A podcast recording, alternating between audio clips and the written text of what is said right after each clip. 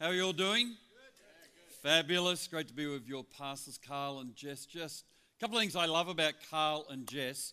One is they're just their hunger to learn. They just have this insatiable appetite to keep growing and learning. Another thing I, I love about your pastors is just their passion also to make Jesus famous.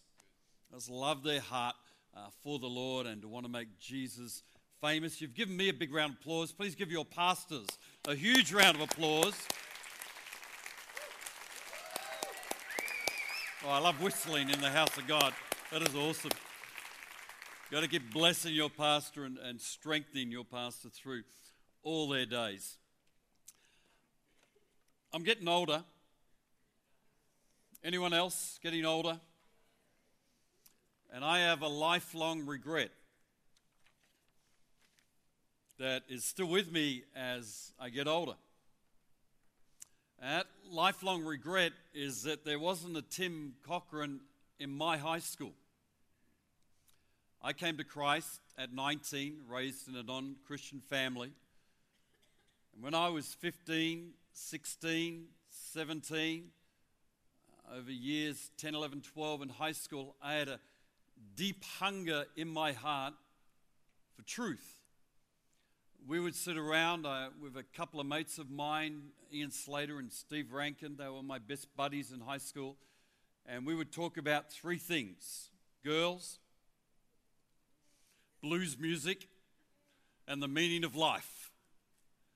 And whenever we got together and we'd hang out together and sit around and chat, it'd be one of those three topics that we'd be chatting about and talking about. We'd have long conversations deep into the night about why we're on the planet.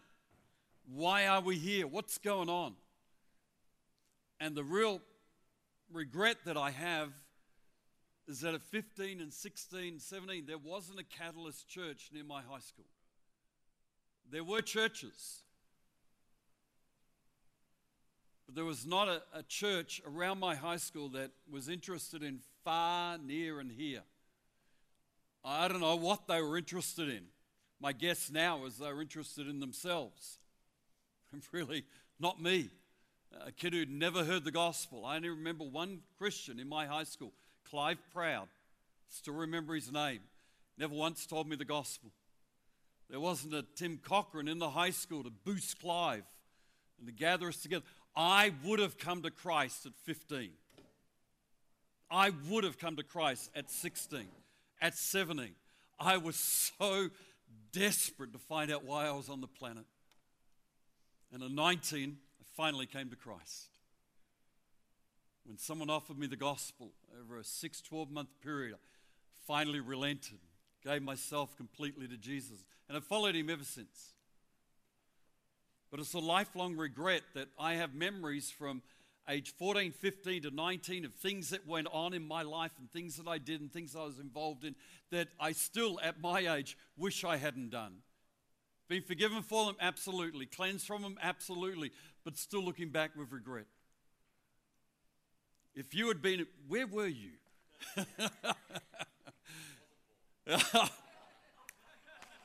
I am that old.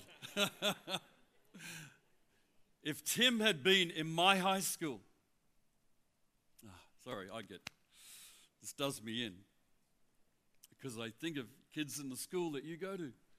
There are John Finkeldes in that school that you're reaching. And thank God for a church like Catalyst, who is not just interested in us, but is interested in those far away, those who are near interested in, in building something here that gives a, a message to the community. And this is a great infrastructure resource, but this footprint tells the community hey, we're here to love you, to bless you, to be in your world for good. So I want to take you this morning um, to a story uh, that Jesus told in Luke chapter 12 is where I'm landing. In this very simple story, that I, I want to allow the words of Jesus to come to us today, and not just my words. And I was sitting there thinking during all the stories up here, I thought I hardly need to get up here and preach. But I think it'd be good this morning to weave into what our Lord would say, what the Savior of our lives would say to us in such a pivotal moment in your church when you're going for a miracle. I'm pretty staggered your board and staff have stuck a flag in the ground so strong and so hard and said, We are willing to sacrifice and to give up. They're, they're leading the way. I'm telling you what, I'm, I'm going to be ringing Carl in a couple of weeks and say, Tell me you got to the miracle. Tell me you got to 1.25. Tell me your church rose to the level of where you led them. Because I think you have an opportunity. I agree with Carl. I, I think you have a realistic opportunity to do that miracle goal. Anyway, Luke chapter 12, verse 13. Someone in the crowd said to him, to Jesus, yell out, Teacher, Rabbi, uh, tell my brother to divide the inheritance with me. Someone said, Where, wherever there's a will, there's always relatives.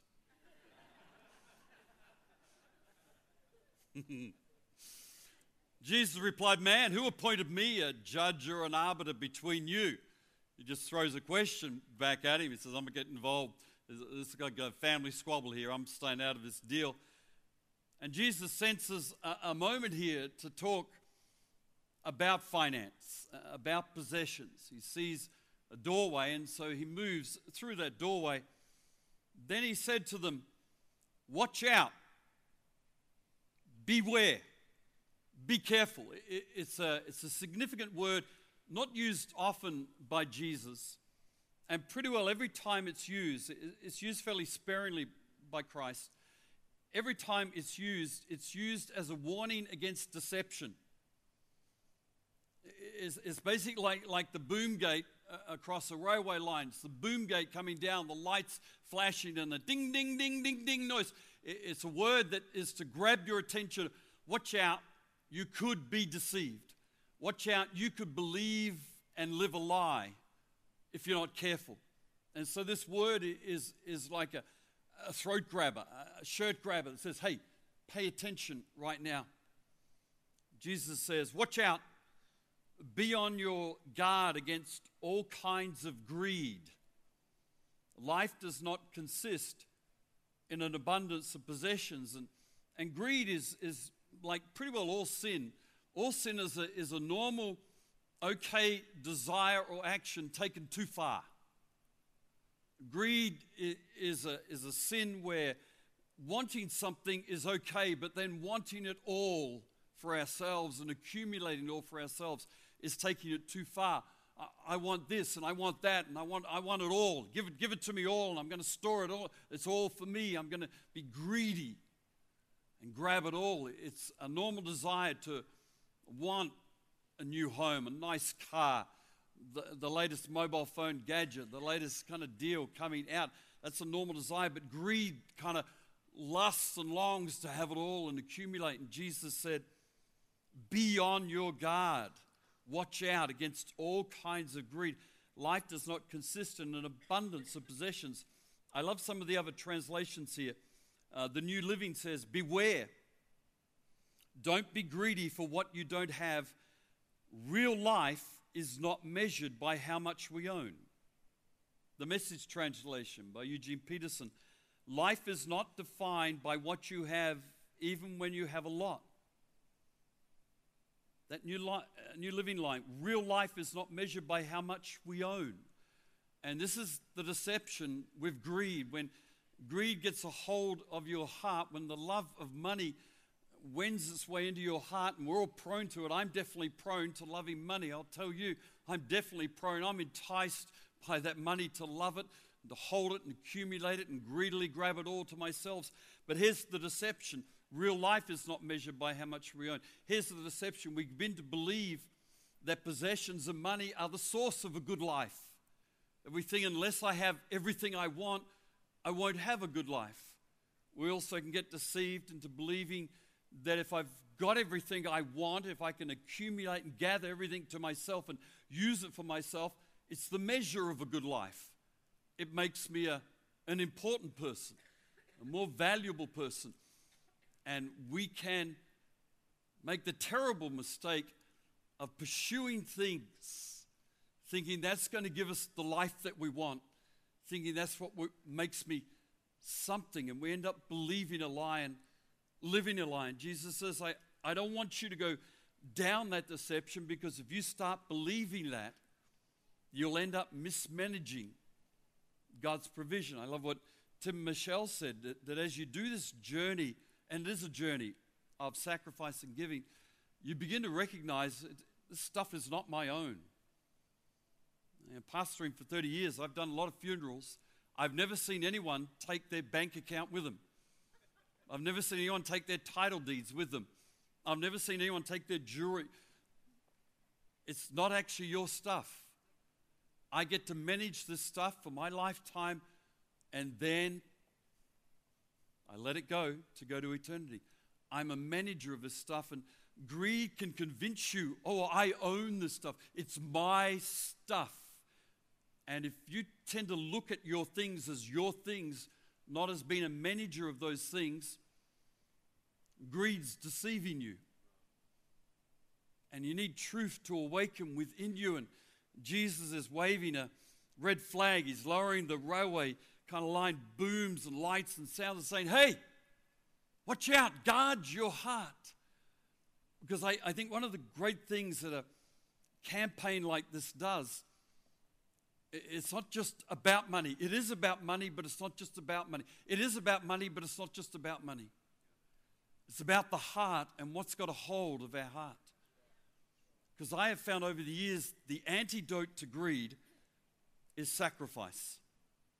Can I grab some water? I'm just drying up a little bit here. That bottle.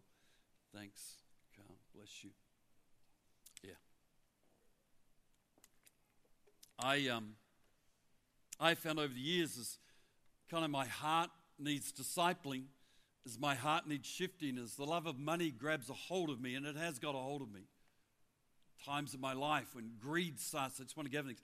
I, I deliberately move into places of sacrifice. When we were doing a, a Vision Builders type campaign um, for a number of years in our church, 20 years ago, through the 90s, and we were looking to buy five acres of land and build a brand new building, move our church into a new facility, and make a fresh footprint in our city. We already had a smaller facility, we want to get bigger as our church was growing. I remember Di and I making choices and decisions through those years and those campaigns of deliberately sacrificing. One year we decided we would buy no new clothes for an entire year. We thought a fashion will last 12 months. We're going to look not too dorky over a year. Let's buy no new clothes. We'll just make a decision no new clothes. We'll utilize that part of our budget that we normally spend on clothes, we'll utilize that to help give in to what is our Vision Builders campaign. I remember over a number of years, I kept driving a, a dud car. Uh, it got nicknamed, and the church eventually found out the nickname, the Blue Bomb. It was an old Ford Falcon that, that built huge chest muscles on me because it didn't have power steering. And you had to wrestle that thing around corners. And we had a nice car. Di drove the nice car. I drove the Blue Bomb. Our kids were teenagers and they'd hate me dropping them off at school in the blue bomb. Can you drop us off earlier, Dad? We'll walk down to the school. I remember one year it got stolen from our car park and our kids ran out, carport, and kids ran out and said, It's gone, it's gone. There is a God. Unfortunately, came back the next day. They weren't happy about that. But we decided over a number years, we'd sit down every year and go, What are we going to do this year? Well, I'm going to I said, I'm going to keep driving the blue bomb. And the kids would go, No, Dad. I say, No, we want to make a sacrifice. Over the years of giving into our Vision Builders campaigns, Di and I have sacrificed significant overseas holidays. There are some years we could have taken what we gave and had a brilliant holiday in Europe, a whole month in Europe, fully paid for. We took that finance and went, you know what? Here you go, Jesus. Bang. The moment we're in a, another season of making significant sacrifices for kingdom endeavors, we've, we've kind of done like Michelle says, we've, we've trimmed everything off the budget. We're cutting back. It's kind of good when the junk mail arrives in letterbox in these seasons. You just look at it and throw it straight in the bin. There's no point looking at the junk mail because I'm not buying anything at the moment. I've trimmed right back. I'm sacrificing. And you know what I find? This kind of liberates my heart. Kind of like Jesus says, Be on your guard against all kinds of greed. Life does not consist in abundance of possessions. It's very easy in Australia to believe it does.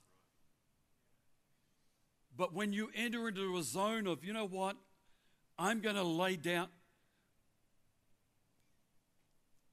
What are you sacrificing for vision builders? What are you giving up? Could you tell someone, I'm not doing this, I'm not buying this? Because the, the things that are far and near and here over these next three years are going to be more important than me getting that renovation on the house or having that holiday or getting that new thing. What's your sacrifice? What are you laying down? And the fabulous thing about this, I kind of have this love hate relationship with sacrifice. Because I kind of like, I want that thing. I want that holiday. I want that new deal. I'm, I'm even this year, dear Lord, I'm not buying a new tablet, Carl. You've got to understand what that means for John Finkelde. A new gadget. Ooh, salivating at the thought, and I'm not buying it. It's kind of like, oh, Lord, how much more?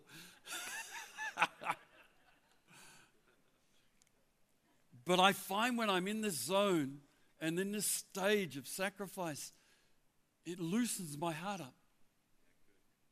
My heart gets freer from stuff and things. It does my heart good. I love that. I'm, I'm not going to enjoy not buying a new tablet this year, but I love what it's doing to my heart. And what's more important, really? A new tablet or just a heart that's fresh and alive for the Lord? You think I wouldn't even have to ask that question. But I do. I'm as human as you. I'm going, oh, okay, Lord. So Jesus gives us this principle, and he tells a little story. Told him this parable.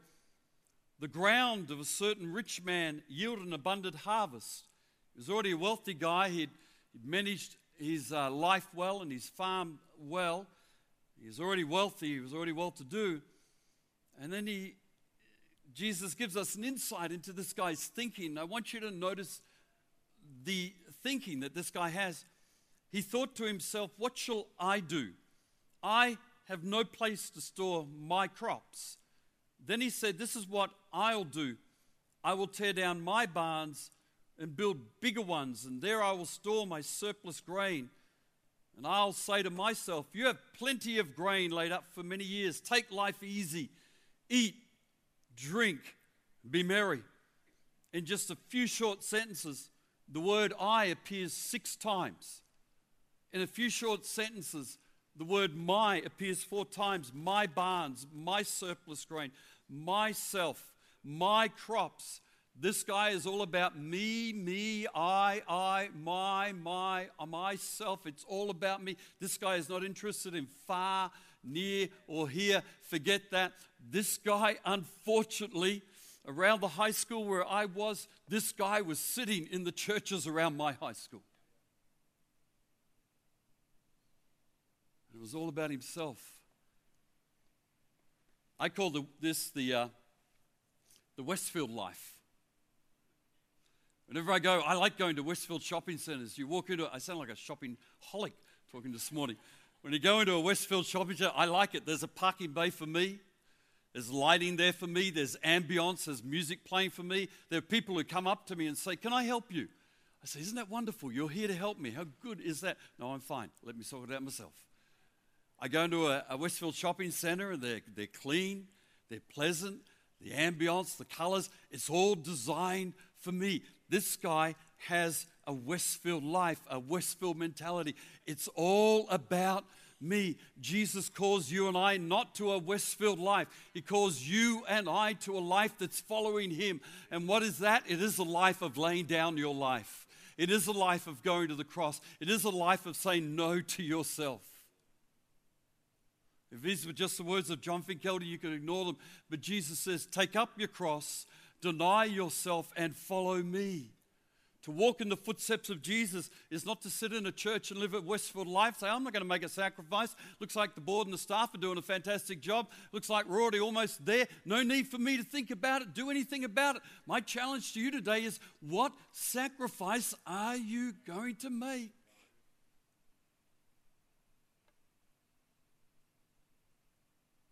Opportunities abound for this guy.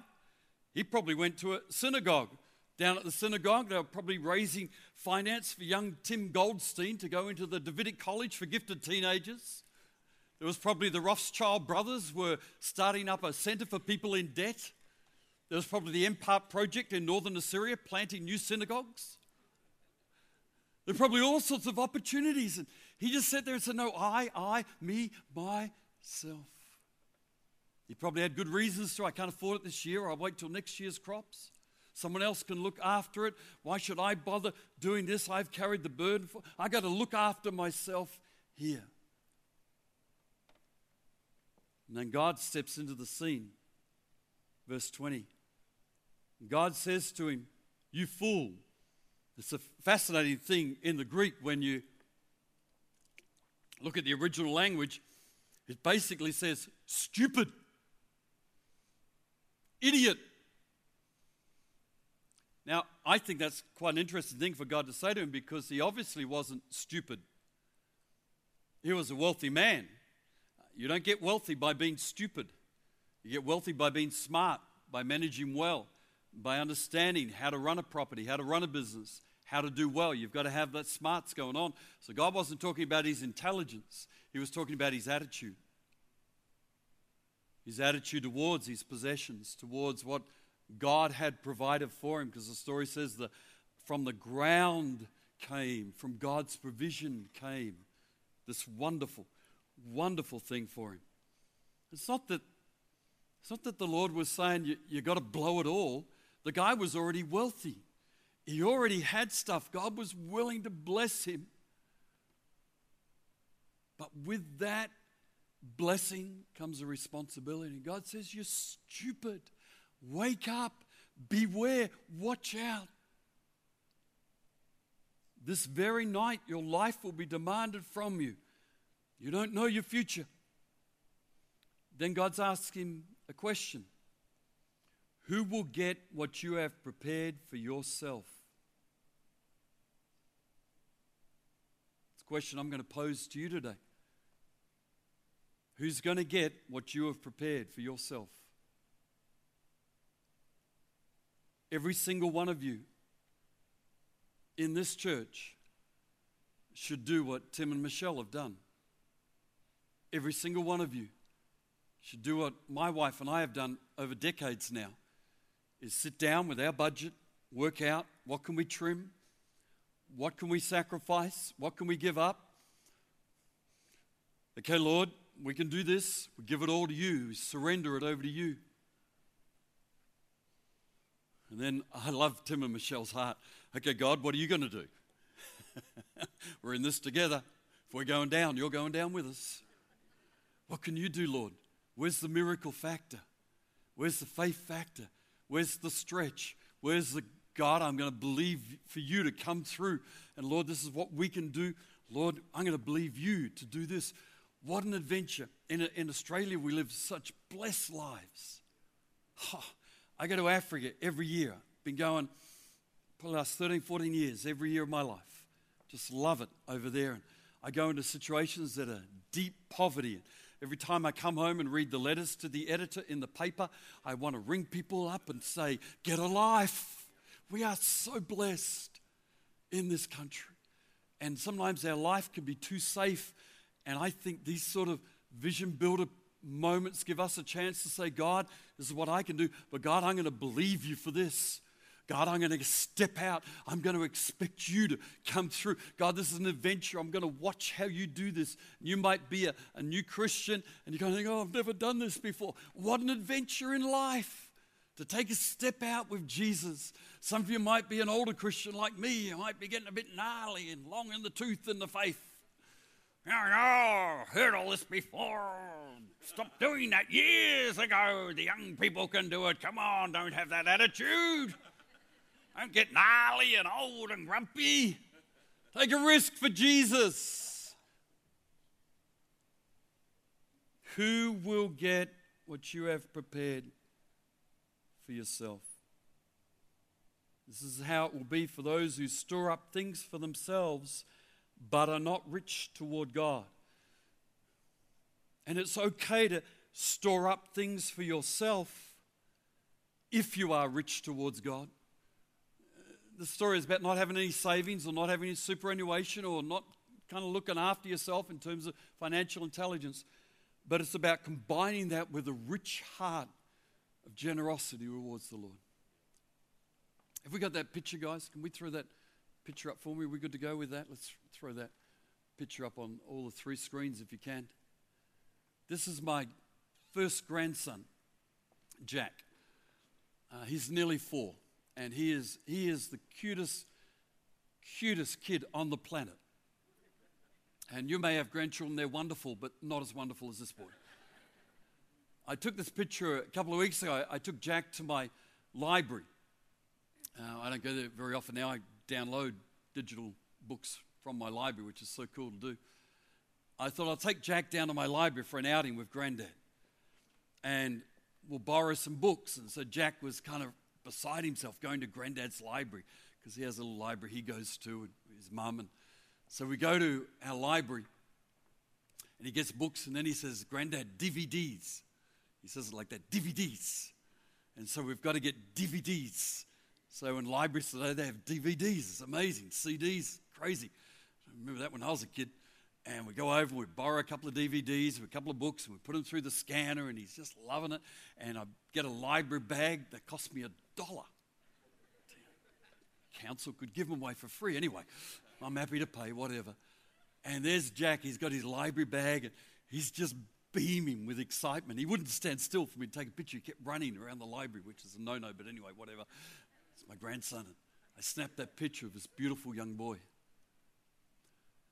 This gorgeous grandson of mine goes to our building that we built because I drove a blue bomb and I gave up holidays, gave up clothes, well, not gave up clothes, but wouldn't be a good career move. He goes to this building three times a week twice for the kindy play program we have in our church. It has heaps of unchurched people coming to it. He goes to that, and he goes there on Sundays. Last year, as a little three year old, gave his life to Jesus. Oh, sorry, I can't stop getting emotional. He won't have to go to a high school wondering if Tim Cochran will turn up. Because there were people in our church who said, We're going to reach every kid we can, every young person we can. We're going to do everything we can that the generations yet to come would have a place. I, I don't want Jack in a building that feels like it's from the 1950s and looks like it's from the 1950s. I want Jack in a building that feels brilliant for his generation. I'm happy to spend money on buildings and give to building programs in our church as the years go on as we renovate because I want him coming to church going, This is awesome, Granddad. And one day I'm going to take Jack around our church and tell him I built the whole thing. Slight exaggeration, but as he gets older, I'm going to tell him the story of my sacrifice, of Diane's sacrifice. And I'm going to lead him in the way of the Finkeldes. Where when this sort of campaign is on in our church, we are still members of our church, even though we're not pastoring it. And we give every year into our vision builders. Because I will not let a year go by where I do not sacrifice to the Lord. Once you close your eyes where you're sitting this morning. In fact, I want you to actually open your eyes and grab one of these pledge cards. They're on your seats around about. I want everyone to hold one. I want you to grab one. Find one around you somewhere. I want you to hold a pledge card in your hand. Make sure you got one. If you haven't got one, Scuttle along the road, find one. I want everyone to hold one. Everyone to be holding a pledge card. They're kind of good as a fan if you're a bit warm. They're good for a bookmark. But above everything else, this is a weapon of war. When you fill this in, you are making a distinct blow to the enemy. Your sacrifice on this card that you put in either today or next week, you do it online. When you fill this in, you're making, taking this weapon of war and saying, I am making a sacrifice. Because far, near, and here matters to me more than the accumulation of my stuff. Why don't you hold that card, close your eyes. Let me pray for you this morning.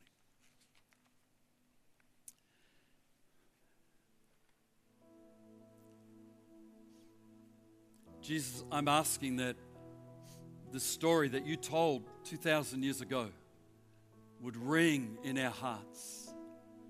That as we have an opportunity to reject the Westfield life